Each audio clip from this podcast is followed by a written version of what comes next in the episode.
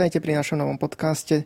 Tento raz sa pozrieme späť na Gamescom a pozrieme sa, čo nám priniesol a či nás klamal alebo nás potešil. A príde k nám aj jeden host, ktorý nám porozpráva o jednej slovenskej hre. Budeme sa rozprávať s Matúšom a Uním. Čaute. Čaute. Samotný Gamescom bol teraz čisto online, teda internet, cez internet išli live streamy a mal ako hlavný live stream, tak aj vedľajší Future Game Show tam bol. A ponúkli nám zase mix väčších a tony indie titulov. Co zaujímavých väčších sme tam konečne videli trochu z Call of Duty nového, aj keď prekvapivo tento raz nejako zabudli na gameplay. Ohlásili ho v týždni, ako bol Gamescom, dali prvý trailer a na, a na Gamescome dali len prestrihovú scénu, ako keby gameplay ani nemali. Ja už uh, Call of Duty ne, nejakú dobu fakt, že nesledujem, ale, ale tak trochu nie som prekvapený tým, že nedali, nedali ten gameplay.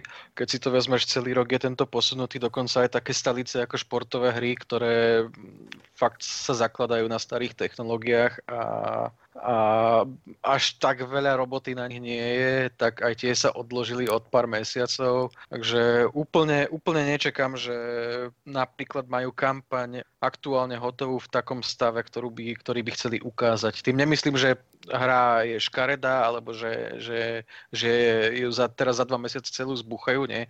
Hra je určite hotová, ale, ale nebude to asi ešte v tom úplne prezentačnom štádiu, takže, takže nám zostávajú cinematiky. A nemožno oni ako zase taktizujú, lebo si to všetko poposúvali. Možno ešte Sony bude mať teraz akciu, možno už tam dajú gameplay, ak tam nedajú gameplay, takže možno počkáme až na vydanie.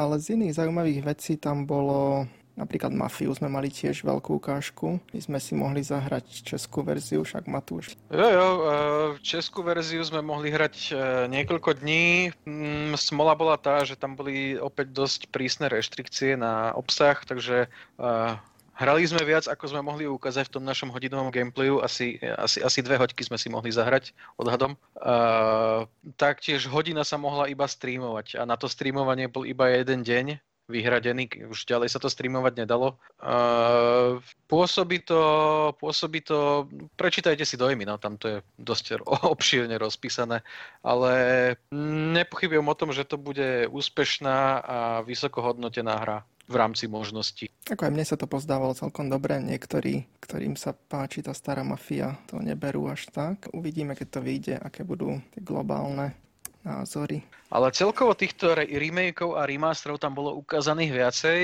uh, a medzi nimi aj jeden veľmi očakávaný, o ktorý predpokladám, že bude v redakcii trošku bitka a to je Age of Empires 3 Definitive Edition, čiže konečne doč- sa dočkáme remasteru trojky predtým, ako nám budúci rok vydajú štvorku. Takže Uni, pozeral si tú trojku, čo sa ti na nej páčilo, alebo čo hovoríš na grafiku, ktorá možno nie je až tak vylepšená, ako to bolo v porovnaní s pôvodnou dvojkou a jej remasterom, ale tam asi moc nie je ani čo tak vylepšovať. Takže popravde povedané, uh, Age of Empires 3 aj keď to bola moja obľúbená stratégia, teraz som ju nejako nestíhal bližšie sledovať. Uh, v každom prípade by som bol rád, keby sa mm, podarila pretože vieme, ako to vypadá s tými remastermi. Nie vždy sa vydaria a niekedy je to sklamanie aj tých, pre tých fanúšikov a radšej potom skôr siahajú po tých klasických verziách, ktoré prípadne sú vylepšené nejakými modmi a tak ďalej. No v podstate najlepšie asi Matúš, ty vieš posúdiť, ako vyzerala dvojka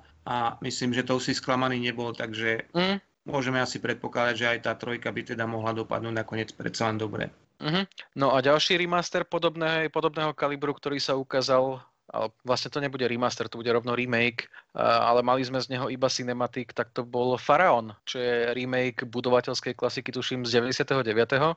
Uh, ty tiež ako starý stratég alebo uh, skúsený stratég, uvítal by si viacej podobných značiek z toho prelomu tisícročí? Mm, určite áno, aj keď u mňa je to asi dosť e, z tej nostalgie. Už predsa len e, sú to hry, s ktorými som e, tak dosť vyrastal a tak. A práve áno, jedna z nich je aj, aj táto. Určite mám rád budovateľské stratégie, to stavanie tých mestečiek a podobne. To má stále svoje čaro a myslím, že budeme vďační za každú stratégiu alebo manažmentovú hru, ktorá sa zameriava práve na výstavbu, či už to budú nové tituly alebo nejaké inovované verzie klasických hier. V poslednej dobe vlastne hier tohto typu som nezaznamenal až tak veľa, že by bolo nejako nových. Ehm, ešte takto áno, to udržuje a pár ďalších hier, ale nie je nejaký pretlak takýchto stratégií, takže myslím, že ten remake eh, by mohol celkom dobre vyplniť to miesto na trhu, čo sa týka tohto žánru a tohto štýlu stratégie. Z takých zaujímavých väčších titulov tam bol Unknown 9 Awakening, ktorý ukázal teaser, ale nič viac, čo bolo zaujímavé, lebo teaser bol niečo so supersilami, niečo v Indii, ale majú na stránke aj komiks k tomu, nejakú knihu a nejaké ďalšie veci a vyzerá, že chcú tak, tak rozšíriť to univerzum pred tým, ako to ohlásia. Uvidíme, čo to nakoniec bude. Z takých väčších titulov sa ešte ukázal Gollum, teda po našom Gloch, ale tiež ukázal len taký taký úvodný teasing tým, ako bude vyzerať, nešli až do gameplayu. Uh, ono, ďalší, ďalšia prezentácia na Future Game Show už ukázala aj gameplay, alebo teda aspoň nejaké útržky toho gameplayu, ale, ale tiež sa o tom nedal úplne vytvoriť eh, nejaký dobrý obraz. Eh, čo nám teda zase ukazuje to, čo vyčítame celé, všetkým tohtoročným prezentáciám, že tam chýba, chýba nejaká, nejaká dramaturgia a chýba tam nejaké, nejaké riadenie toho celého, keďže sa nám ukazujú tie isté hry dookola a niektoré dokonca aj s tými istými trailermi, čo bol príklad Crasha Bandicoota napríklad, ktorý dostane štvrtú časť a aj Opening Night Live, aj Future Game Show nám prakticky ukázali ten istý gameplay, čo, sú, čo bola vlastne ukážka nových extrémne ťažkých VHS levelov, ktoré sa dejovo odohrávajú ešte pred prvou hrou a musíte si ich e, odomknúť tak, že v, že v klasických leveloch získate VHS kazetu, čo mladší sektoráci asi už ani nepoznajú, čo to je. No a touto kazetou si sprístupníte potom tento extrémne ťažký level, kde uh, si môžete dať poriadne zabrať. Uh, taktiež sa nám ukázalo už niekoľkýkrát to Blancos Party, čo sa ukazuje od, od, od mája či odkedy dookola, ale už to ani nejaký veľký rozruch nevyvolalo. Čo ale vyvolalo pomerne veľa rozruchu, to bol Doom Eternal, ktorý prístup, kde Bethesda pristúpila k zaujímavom expanziu vydá jednak v dvoch častiach, ale navyše standalone, takže nebudete potrebovať základný Doom, aby ste si e, išli postrieľať, teda strieľať proti starým bohom. To je zaujímavé, ale neviem, či nie zbytočné, lebo osobne neviem, či by som kupoval expanziu, keď som nehral základnú hru. Ale tak je to aj ten štandard, oni už viacej týchto menších expancií vydali samostatne, možno im to ide tak. Zaujímavým predstavením, no predstavením, zaujímavou časťou prezentácie bol aj Dragon Age, kde nám EA e, zase neukázali absolútne nič, maximálne ponúkli o pár konceptov viac a ja, ja som síce rád, že teda v BioWare na tom robia a zjavne si aj dávajú záležať, ale jednak je už obrovská medzera medzi poslednou časťou Dragon Age a touto, ktorá sa aktuálne vyvíja. A potom to, že sa tá hra vyvíja, vieme už dva roky a doteraz sme z nej nič nevideli a to je už trošku hamba. A hlavne na, na, také, na takého veľkého vydavateľa, že stále nedokáže nič ukázať. No, to je také zbytočné tá prezentácia, oni sú ešte asi stále v začiatkoch vývoja, lebo nevyzeralo, že by tam mali niečo lepšie už čo ukázať. Ale z takých zaujímavých hier tam bol ešte Medal of Honor pre VR, ktorú robí Respawn, to je tiež od EA, a robia ju pre Oculus. To bude v podstate virtuálny Medal of Honor s druhou svetovou vojnou. Ale pekné, pekná ukážka tam bola, majú tam aj fyziku, tam hádzanie zbraní. Celkom dobre to vyznelo, aj keď grafika mohla byť lepšia. Dúfajme, že po Alix to bude druhý taký uh, core, alebo teda hardcore titul pre virtuálnu realitu, ktorý ju dokáže potlačiť, potlačiť ďalej aj do mainstreamu, ale, ale tiež to je pomerne ďaleko, nie? Z takých indie titulov tam bol zaujímavý Teardown, ktorý sa už dlhšie ukazuje a pekne ukazuje deštrukciu sveta. On je postavený z voxelov, z takých malých kociek. V podstate to je ako mini Minecraftové kocky. Môžete cez ne prejsť autom, explózie sú tam celkom dobre to je. Musíte si spraviť cestu, aby ste naplánovali lúpež perfektnú. Uvidíme, či s tým engineom autor niečo bude robiť aj ďalej. No minimálne, minimálne by bol hlúpy, ak by sa nepokúsil, lebo naozaj tie možnosti destrukcie, ktoré tam ukazoval, boli veľmi rozsiahle. Mohol spraviť najskôr nejakú FPS strieľačku alebo čisto multiplayerovku, nech sa ukáže ten engine. No a keď si už teda nastrelil tie indie hry, tak ďalšou zaujímavou bolo 12 Minutes, ktorá bude o opakovaní časovej slučky a zaujímavosťou na tom je, že aj napriek tomu, že to bude mať pravdepodobne úplne mikroskopický rozpočet, tak sa im podarilo zohnať e, tri známe mená, ktoré budú dabovať postavy v hre. A to William Defoe, Daisy Ridley a James, James McAvoy. Takže... Oni to nezháňali sami, to im určite Microsoft zaplatil, lebo si zobral tam exkluzivitu. Ten príde na Xbox a Xbox Series X. Oni to už pred rokom alebo pred dvomi ukazovali túto hru, ale ešte sa vyvíja zjavne. Bude to zaujímavé, no, že spojenie takej malej hry a takých veľkých mien. Tak, čo som tam videl z tých hier, tak napríklad som celkom rád, že e, sa pracuje na Everspace 2. E, nevyzerá to najhoršie, tam je nejaká snaha o nejaký pokrok, uvidíme, že či aj reálny ten pokrok tam bude. Každopádne e, je fajn, že ponúkli nejakú tú ukážku, tam bola zameraná na nejaké prelety cez asteroidy a tak ďalej, že až to vyzeralo trošku arkádovo miestami. Čiže toto by mohlo potešiť eh, priaznivcov tých eh, vesmírnych simulácií, prípadne akcií, lebo ono je to, mm, predpokladám, že to bude eh, v takej forme, aby to bolo aj pre tých príležitostných hráčov, aby ich to zaujalo, čiže nie je zbytočne komplikované, ale aby to ponúklo pekný otvorený vesmír, takže na to som celkom zvedavý, ako to dopadne. Uh, ak mám pravdu povedať, celkom ma prekvapilo uh, The Sims 4 a Star Wars Journey to Batu. Uh, práve dnes vlastne, ale to, v týchto dňoch vyšla gameplay ukážka, ktorú môžu naši čitatelia teda vidieť aj na sektore a vyzerá to na celkom pekné celkom pekný prídavok, ktorý bude zameraný aj, ktorý bude mať aj nejaký ten príbeh a misie. Budú sa tam plniť vlastne úlohy s hlavnou hrdinkou Korou, ktorá si môže vybrať z troch frakcií. Je tam The First Order, sú tam rebeli a sú tam, myslím, že pašeráci. A na základe toho sa vlastne bude aj rozvíjať tá hrdinka, bude mať nejaký progres, nejaké povýšenia a tak ďalej. A vrajím, napriek tomu, že nie som nejakým veľkým fanúšikom The Sims, ak mám pravdu povedať, e, hrával som kedysi, ale mm, vydržalo mi to len istú dobu, tak e, toto ma celkom zaujalo, musím povedať a na to, to ma skrátka oslovilo a myslím, že to je celkom... Víme, že ak im to vyjde, tak možno pôjdu po viac týchto komerčných alebo po značkách, že si budú licencovať a do Simsov možno prídu aj Avengery a podobné veci. Len trošku úplne netrafili na časovanie, lebo e, predsa len tento rok tu nemáme mať žiaden Star Wars film. Za to sa ale dočkame Star Wars Squadrons, ktorá sa dočkala na Gamescome nového gameplayu a ten nám ukázal ďalšie útržky kampane. Stále to vyzerá sľubne, ale ale už by to možno chcelo aj, aj nejaký, nejaký rozsiahlejší gameplay, nejak, niečo, niečo hlbšie, aby sme to vedeli zhodnotiť. A však to, is... ide a zahra. A to isté Little Nightmares, kde sme vlastne rok od ohlásenia museli čakať na prvý gameplay, gameplay lebo hra bola oznámená minulý rok na Gamescome a tam som pri tom oznámení aj bol. Vtedy nám hovorili veľa, veľa vecí, ale neukázali nič. A tento rok konečne priniesli gameplay. Uh, ja mám rád takéto, takéto, takéto podivné, drobné horory. Uh, uvidíme, uvidíme, či sa podarí zopakovať úspech jednotky, ale snáď teda áno. Z takých malých hier, čo sa mne ešte páčilo, tak bol Bridge Constructor, ktorý dostane teraz Walking Dead verziu. Pred dvomi rokmi asi mal portál verziu.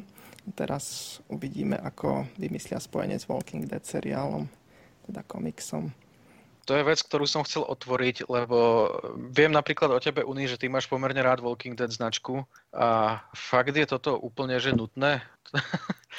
Ehm, no, nie som si istý. Samozrejme, pritiahne to určite nejakých fanúšikov, ale e, či to bude mať reálne nejakú takú hrateľnosť, aby upútalo a dokázal upútať aj tou, to je dosť otázne.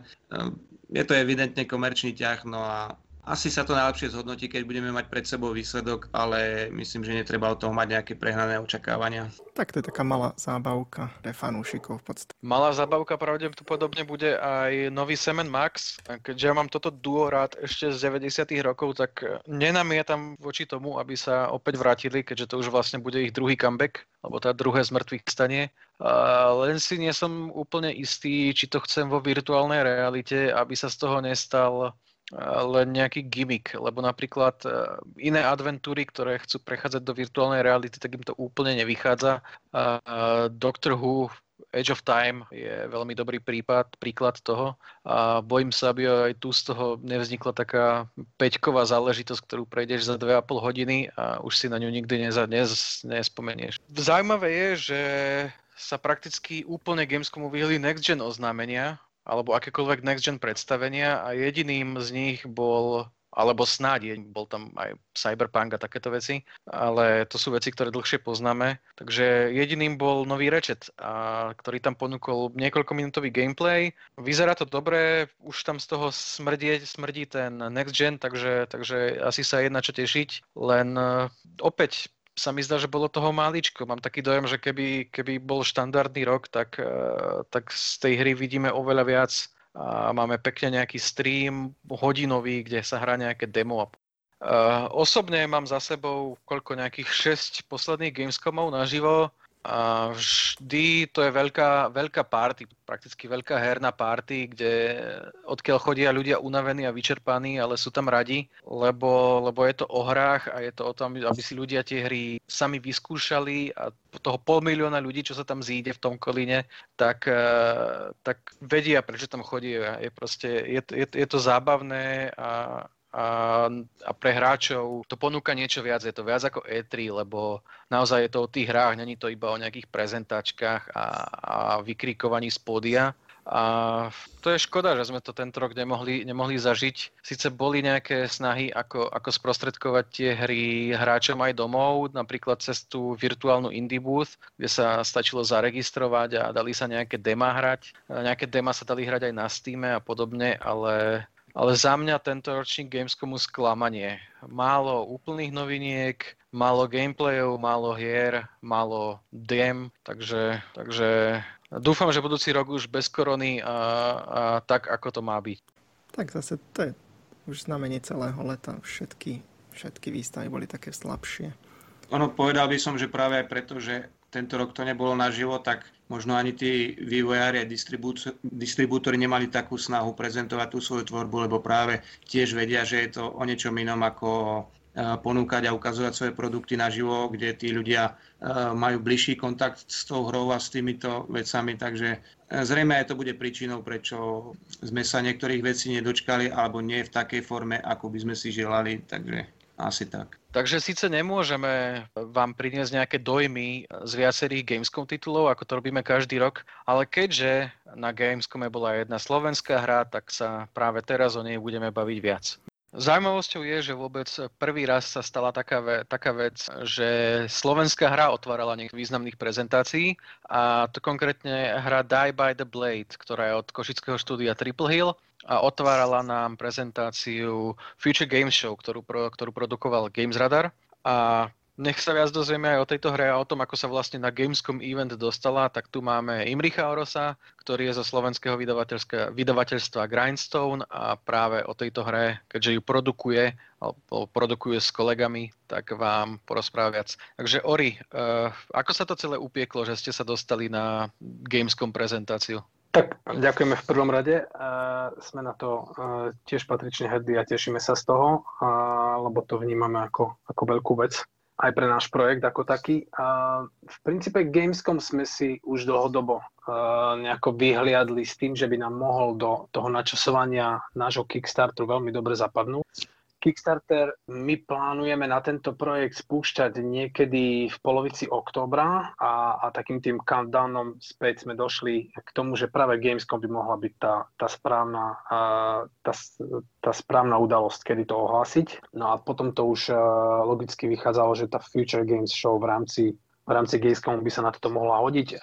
Bola tam aj alternatíva, samozrejme Tokia Games Show, ktoré je zhruba mesiac na to, ale to už by bolo príliš neskoro a predsa len Tokio je, je menej, menej globálne a viac, viac na to japonské publikum zamerané, takže Takže voľba padla celkom jednoznačne na, na Gamescom a v rámci toho teda už uh, na Future Games Show. A uh, to, že sa to podarilo ako, ako otvárací trailer, tak to už vnímame ako takú čerešničku na torte.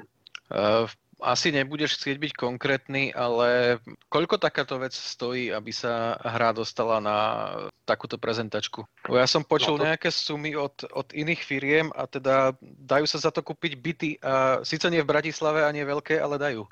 Uh, ono to závisí, ako sa na to pozoruje.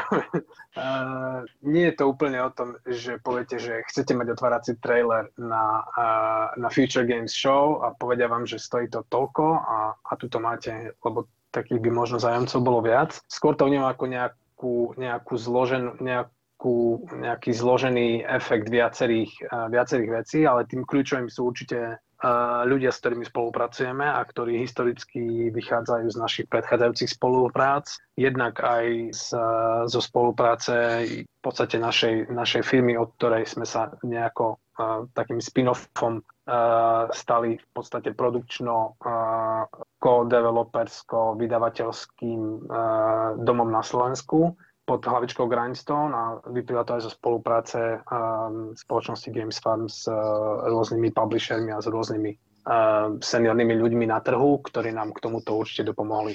Čiže ak sa pozeráme na, na, na ten nejak celkový náklad, tak je to aj určite to, že tá spolupráca s takýmito ľuďmi uh, niečo stojí. Čiže by som to nerad viazal nejako, že je to, je to nejaká nejaká jedna okrúhla suma za to, že teraz budete mi otvárať si trailer na, na Gamescome. To nie. Uh-huh. Uh, čo viem, tak vlastne Die by the Blade sa prvý raz verejnosti predstavila minulý rok v Tokiu. Je tak? To je správne, áno. A keď, keď to porovnáš uh, možno aj z tej, z tej oblasti alebo z toho pohľadu spätnej väzby, toho feedbacku, tak aké to bolo pred rokom v Tokiu a aké to je teraz po tom digitálnom Gamescome, čo sa týka nejakých reakcií? Tak určite tam chýba priama, priama interakcia s tým človekom, ktorý si v tom tvojom stánku zahrá hru a vidíš priamo, jak je nadšený, jak sa možno usmieva, jak ti, jak ti obratom povie, že čo sa mu páči, čo sa mu nepáči. Čiže to, to je určite niečo, čo nikdy nenahradí klasický fyzický event. Na druhej strane uh, jednak uh, z pohľadu toho, že len vycestovať na Gamescom a, a stráviť tam týždeň uh, nie je úplne lacná záležitosť, keď tam má ísť proste x ľudí od firmy. To je jedna vec. Uh, Tokio je samozrejme v tomto smere uh, ešte náročnejšie. Čo ale chcem povedať, že vlastne ten dosah a tým, že tí ľudia nemuseli tento náklad vynakladať, stačilo sa im z domu prihlásiť a, a z konzumenského pohľadu e, dokonca to mohli mať zadarmo, tak tým pádom vlastne tá dostupnosť toho eventu je podstatne väčšia, ako keby dosah, ten, ten reach, ako sa hovorí, je, je tým pádom ako násobne, násobne zväčšený oproti, oproti fyzickej prítomnosti ľudí, ktorí si zahrajú tú hru a možno ju vidia priamo tam. Čiže má to práve proti, Um, ja by som to nejak neporovnával, lebo naozaj je to, je, to, je to celkom niečo iné robiť ten event online, respektíve robiť ho fyzicky. Uh, už sme sa bavili predtým, si hovoril, že máte docela dobré videnia traileru na YouTube. Uh, ja som si taktiež už o hre prečítal na nejakých väčších zahraničných stránkach, tak uh, porozprávaj zatiaľ, že teda o tom, ako sa zatiaľ darí hre po, potom, uh, potom po tej prezentácii Gamescomovej. Um, no ja by som to rozdielil na dve časti, pretože jedna vec je samozrejme sledovanosť Games Radaru, ktorý teda trval na nejakej exkluzivite a na nejakom embargu, čiže my sme v podstate sedeli ako na ihlách, kedy to konečne môžeme vypustiť von mimo Games Radaru. Čiže zatiaľ sme vlastne od piatku do uh, pondelnejšej, uh, tretej poobednejšej hodiny nášho času vlastne sledovali iba, iba čo sa deje na Games Radare. Zjavne oni išli naprieč x platformami, vrátane uh, ich vlastnej, vlastnej, vlastnej stránky, vrátane ich Twitchu, tuším, a neviem, či dokonca aj na Facebooku to nešlo. Plus samozrejme YouTube, čiže, čiže to, čo my vidíme, sú videnia na YouTube reálne z tých, z tých, uh, z tých všetkých štatistík a to všetko ostatné je nám skryté. I ja predpokladám, že Twitch bola najznejšia platforma v tomto smere, čo je predsa len asi taká, taká špecialitka gamerská, čiže dá sa len vychádzať z toho, že ten trailer videlo zatiaľ na, na Games Radare nejakých 40 tisíc e, ľudí. A keďže bol na úvode, tak dá sa rátať, že, že tam bol ten dosah najväčší a postupne možno ľudia nejako odpadávali. Čiže to je zaujímavé a potom samozrejme od tej doby my už nejako sme vypustili aj nejakú, nejakú oficiálnu PR správu, ktorá teda mala nejaké embargo a myslím si, že aj v dôsledku dopadu nejakých dovoleniek a, a nejakého schváľovania a, a tej reaktivity tých väčších médií ešte, ešte na uh, hlavný, hlavný kick v tom, v, tom, uh, v tom dopade a v tom dosahu ešte nás len čaká. Teda pevne dúfame. Napriek tomu už sú tam veľmi, veľmi pekné čísla, objavilo sa to už aj na Gamma Sutra, objavilo sa to uh, vlastne naprieč, uh, naprieč krajinami, takmer všade zatiaľ, čo chytáme nejaké, nejaké PR clippingy. Uh-huh. Takže o čom je vlastne vaša hra? Hra je, uh, dosť často ju porovnávame s uh, legendárnym titulom, respektíve so sériou Bushido Blade 1 a 2 ešte z čias uh, pred rokom 2000, uh, platform PlayStation 1 a 2 kedy táto hra dokázala predať eh, šialené 100 tisíce len na japonskom trhu.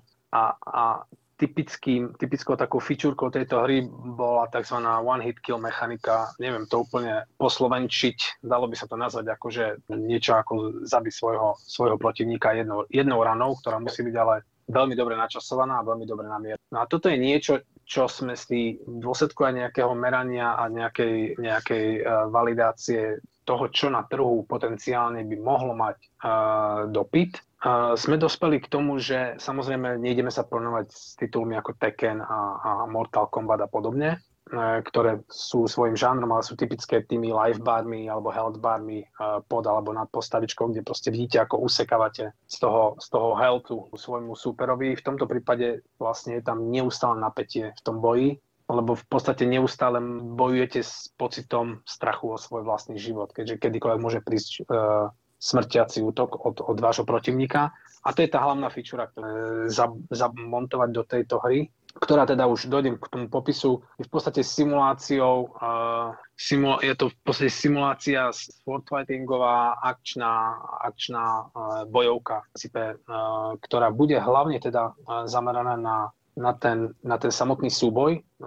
Samozrejme budú tam e, možnosti, ako sa súboju ubrániť, ako mm, dávať nejaké komba a tak ďalej, ale malo by to byť viac simulačné ako, ako také Tekeno, Mortalo, Mortalo kombatoidné, keď to môžem tak nazvať. Také viac taktické. Viac taktické, bude, budú intenzívne tie súboje, budú pomerne krátke a hovorím, ten, ten moment toho, že, že nikdy nevieš, uh, nikdy nevieš, ako dlho budeš ešte nažive, a tam bude musieť byť v tom dobrom načasovaní toho úderu, respektíve odpovedí na, na útok tvojho supera, čo, je, čo tomu dáva taký nový rozmer toho, toho napätia v, tej, v tom súboji. Ne? Samotné režimy hry ste už ohlásili. Samotné režimy hry sú, uh, nie sú oficiálne ohlásený je multiplayer, tak couch multiplayer, ako aj online multiplayer, uh, jeden na jedného, čiže to bude, to bude to nosné gro. Samozrejme, tu musíme sa pozerať na ten, na ten uh, uh, sociálny aspekt, čiže to, kde tých ľudí budeme uh, budete môcť proste vyzývať svojich kamarátov, budete môcť vyzývať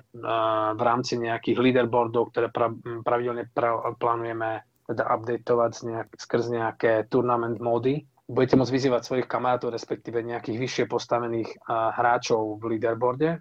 Možno tam budú nejaké badge, možno tam budú nejaké, nejaké trofeje, nejakí bosovia a tak ďalej. No a uh, pracujeme na single player uh, misii, ktorá teda zatiaľ by som nerád niečo sľubovať viac, ako je reálne v našich možnostiach, pretože toto sa všetko aktuálne varí po, po produkčnej stránke ale určite, určite tam bude nejaký single player mode tiež. Asi uvidíte, ako bude odozva z Kickstarteru. Uh, Kickstarter v podstate nie je ani odpoveďou na, uh, na to, že či single player alebo nie, pokiaľ to nebude nejaký mega úspech, to by samozrejme mhm. nejako, nejako zmenilo pohľad na vec, ale v reálnych intenciách je to skôr o tom, čo čo kapacitne sme schopní do tej hry dostať a, a čo akože po stánke príbehu tam budeme schopní dostať. Je tam nápad s nejakými viacerými charaktermi, by sa dala odohrať pod princípe tá istá misia, vyzerala by inak, ale už predbiehame, toto je celé otvorené. Kedy to plánujete približne? Čo sa týka termínu vydania, vyzerá to niekedy na, nejak, na cca jún budúceho roka. Samozrejme, bude to závisieť od toho, ako znie Kickstarter, to určite bude mať na to dopad. A bude to súvisieť aj s tým, aké feedbacky dostaneme od hráčov, keďže by sme radi tú hru tak akože trošku otvoriť tej, e, tomu nášmu publiku, aby, aby do nejakej miery bolo schopné zasahovať do toho, ako tá hra má v konečnom dôsledku vypáliť. Každopádne plán je teda jún 2021. Čo sa týka global launchu, um, PC a, a konzoly, to, že ktoré a v akom načasovaní, to by som nechal otvorené. Každopádne na 99% pôjdeme s PC ako, ako s prvou platformou. Tam by bol aj nejaký early access, alebo rovno by ste už vydávali? Určite v rámci Kickstarteru uh, budeme chcieť najväčším backerom poskytnúť možnosť early accessu. Netvrdím, že všetkým, keďže to asi nie, nie je po technickej stránke zvládnutelné, ale určite early access a nejaký beta testerov budeme, budeme, uh, budeme potrebovať a budeme určite loviť z backerov Kickstarter. Kickstarter už, už máte aj nejakú sumu alebo nie, nejaké tie body, čo tam budete riešiť? Či to prevíte? Kickstarter aktuálne vychádzame, vychádzame z toho, koľko sa nám podarilo nazbierať um, e-mailových kontaktov na základe nejakej, nejakej uh, aktívnej komunikácie, ktorú sme spustili v podstate takto pred mesiacom. Čiže zhruba mesiac sme venovali tomu, že sme naozaj poskladali jednu landing page, na ktorú proste padajú tí ľudia a zapisujú sa na newsletter. Ale máme pripravený, myslím si, že veľmi slušný, veľmi slušný obsah uh, na blogy, ktoré budeme spúšťať určite v septembri. A potom máme dva týždne do spustenia kampane, keďže by mala začať niekedy v polovici oktobra. Čiže v podstate máme od dnešného dňa to rátame akože 6 týždňov do spustenia kampane a 10 do konca kampane, čiže nás čaká 10 celku intenzívnych týždňov, si dovolím povedať. Čiže logistika je tam náročná okolo prípravy takejto väčšej akcie a ako náhle, ako náhle sme zafixovali ten termín, že vtedy by sme to pripravovali, tak už sa to v podstate dosť vyjasní, lebo, lebo už vidíš, že proste čo musíš kedy urobiť. Mm-hmm. A preto vyšlo 12 týždňov pred spustením Kickstartera tento, tento uh, Gamescom ako, ako úplne ideálny timing. Hej plus veľký event, čiže to celé dávalo zapadalo do seba. Tých eventov tam je niekoľko, je tam uh, veľmi dobrý polský event Digital Dragons, ktorý je niekedy v polovici septembra. Uh, tam je skvelá možnosť indie showcase, kde sa dá proste ukázať s projektom. Tam sme dokonca postupili do druhého kola aktuálne, čiže, čiže veríme, že sa tam dostaneme k tomu, že to vieme ukázať. Čiže pred takýmito eventami si vyberajú tí organizátori, čo Áno, áno, áno. Tam je nejaký, nejaký submission a na základe toho oni urobia nejakú selekciu a potom, tuším sa tam dá aj vyhrať nejaké, e, e, nejaké peniaze na, na vývoj a nejaká možnosť na, na nejakého feature miesta na GOG. No a potom to, čo som spomínal, teda Tokyo Game Show, čo je, čo je už náš, náš uh, hlavne teda japonský spotrebiteľ. Uh, a, a potom je tam G-Star Korea, ktorá je tiež veľmi zaujímavá, ale tá už je nám trošku po funuse, čo sa týka našich plánov na Kickstarter. Váš prvý Kickstarter? Áno, áno. Toto je náš prvý Kickstarter a ja verím, že bude úspešný a že nebude posledný.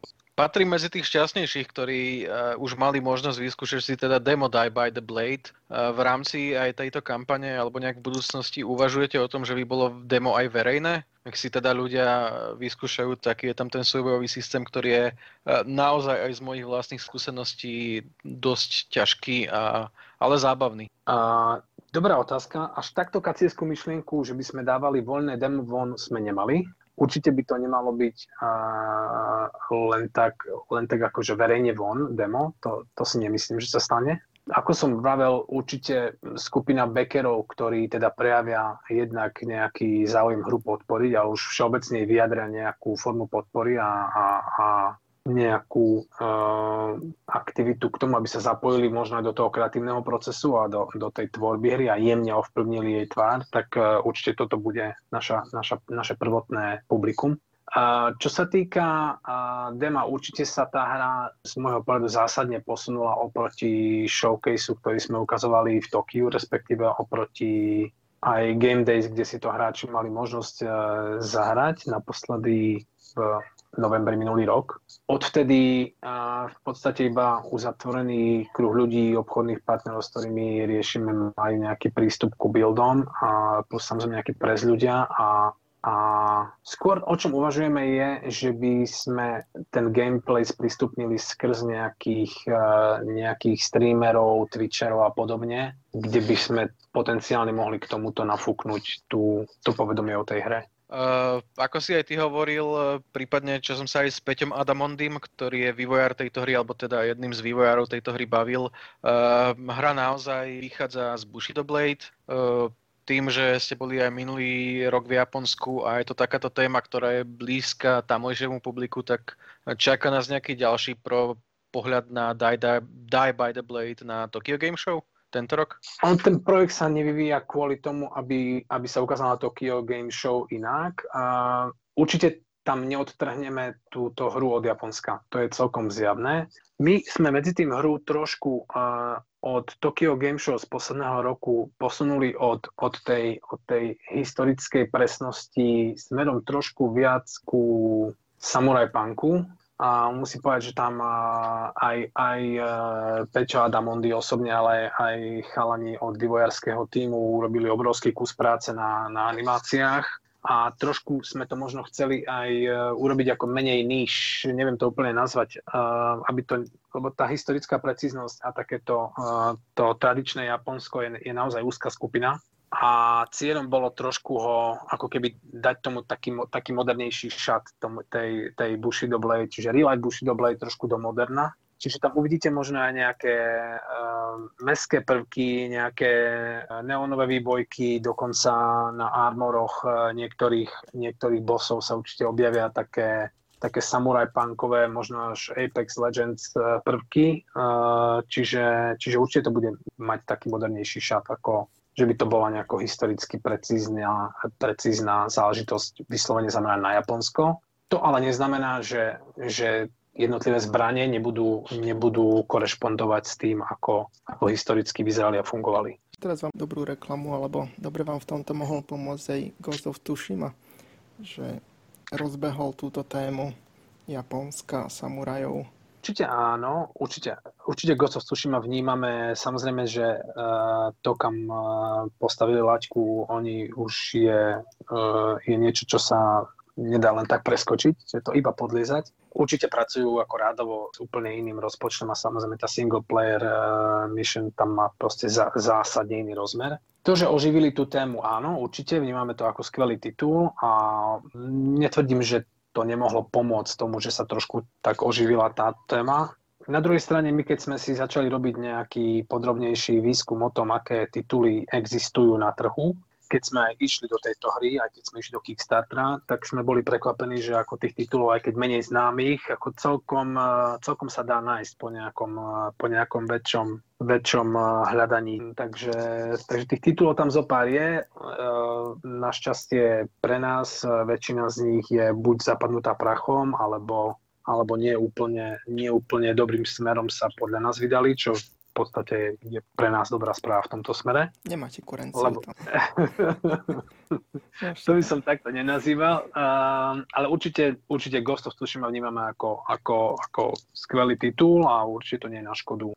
Dokonca sme mali ako nejaké spätné väzby, že to vyzerá ako, ako osekaná Ghost of Tsushima v multiplayeri, čo nám na jednej strane imponuje, na druhej strane neradi by sa spájali, že to je akože nejaká lacnejšia verzia Ghost of Tsushima alebo degradovaná verzia keďže tá hra je, akože hovorím, primárne, uh, primárne zameraný gameplay na, na, ten, na ten multiplayer mod. A tam je zase tá historická presnosť a tie súboje s Mongolmi v Ghost of Tsushima, tam tá, tá príbehová linka je zásadnejšia v tomto smere. Dobre, Ori, takže predpokladám, že najviac sa ti z celého Gamescomu páčila práve Die by the Blade osobne, uh, ale čo za ňou ťa tak odvilo? Bola tam mafia, bolo tam veľa iných vecí predstavených, takže čo by si vypichol? Určite nemám objektívny pohľad, eh, keď sa pozeráme na to, že čo sa mi páčilo najviac, takže ak, ak samozrejme odmyslím náš trailer, Uh, Mafiu osobne my sme tiež uh, vnímali ako, že, že budeme tak jedným očkom sledovať, ako sa jej bude dariť v rámci tých, uh, v rámci tých výstupov tlačových. Predsa to vnímame ako, ako projekt z našich končín. Uh, no a Valhalla samozrejme uh, Assassin's Creed nás, nás zaujímal ako, ako taký, taký naozaj veľký, veľký titul. Tam sa aj potvrdilo, že, že, tie, že tie spätné väzby ukazujú na to, že to tam ako ďaleko prevalcovalo v zmysle, uh, v zmysle pokrytia a všetky ostatné tituly. Ostatné, uh, áno, bolo tam pomerne veľa indie titulov, čo bolo zaujímavé, um, keďže, keďže predsa len išlo o Future Games Show a videl som tam dokonca také až niektoré hejterské z, spätné väzby na Future Games Show, že, že to vyzeralo trošku, keby sa prezentovali hry z 50 rokov. Uh, nevnímam to tak, úplne tak nevnímam, ale je pravda, že tam bolo pomerne veľa titulov, ktoré boli z tej, z tej nezávislej scény. Hej, to teraz je to digitálne eventy od leta. To tam mixujú a musia tam dávať dosť titulov, aby tých veľkých ano, titulov ano. než toľko. Ale, ale zase... preto tam dostávajú priestor. Hej, hej, a zase sú zaujímavé niektoré a možno, tak, možno tak. sa dobre ukážu. Dobre, takže ďakujeme vám veľmi pekne, že ste si zase pustili náš podcast. Ďakujeme nášmu hostovi Orimu, ktorý nám priblížil jeden z najzaujímavejších slovenských projektov, ktoré sú v príprave a veríme, že budete nielen ďalej čítať sektor, ale tiež e, počúvať naše podcasty. Takže čaute. Čauko. Čaute, čaute. My ďakujeme za príležitosť.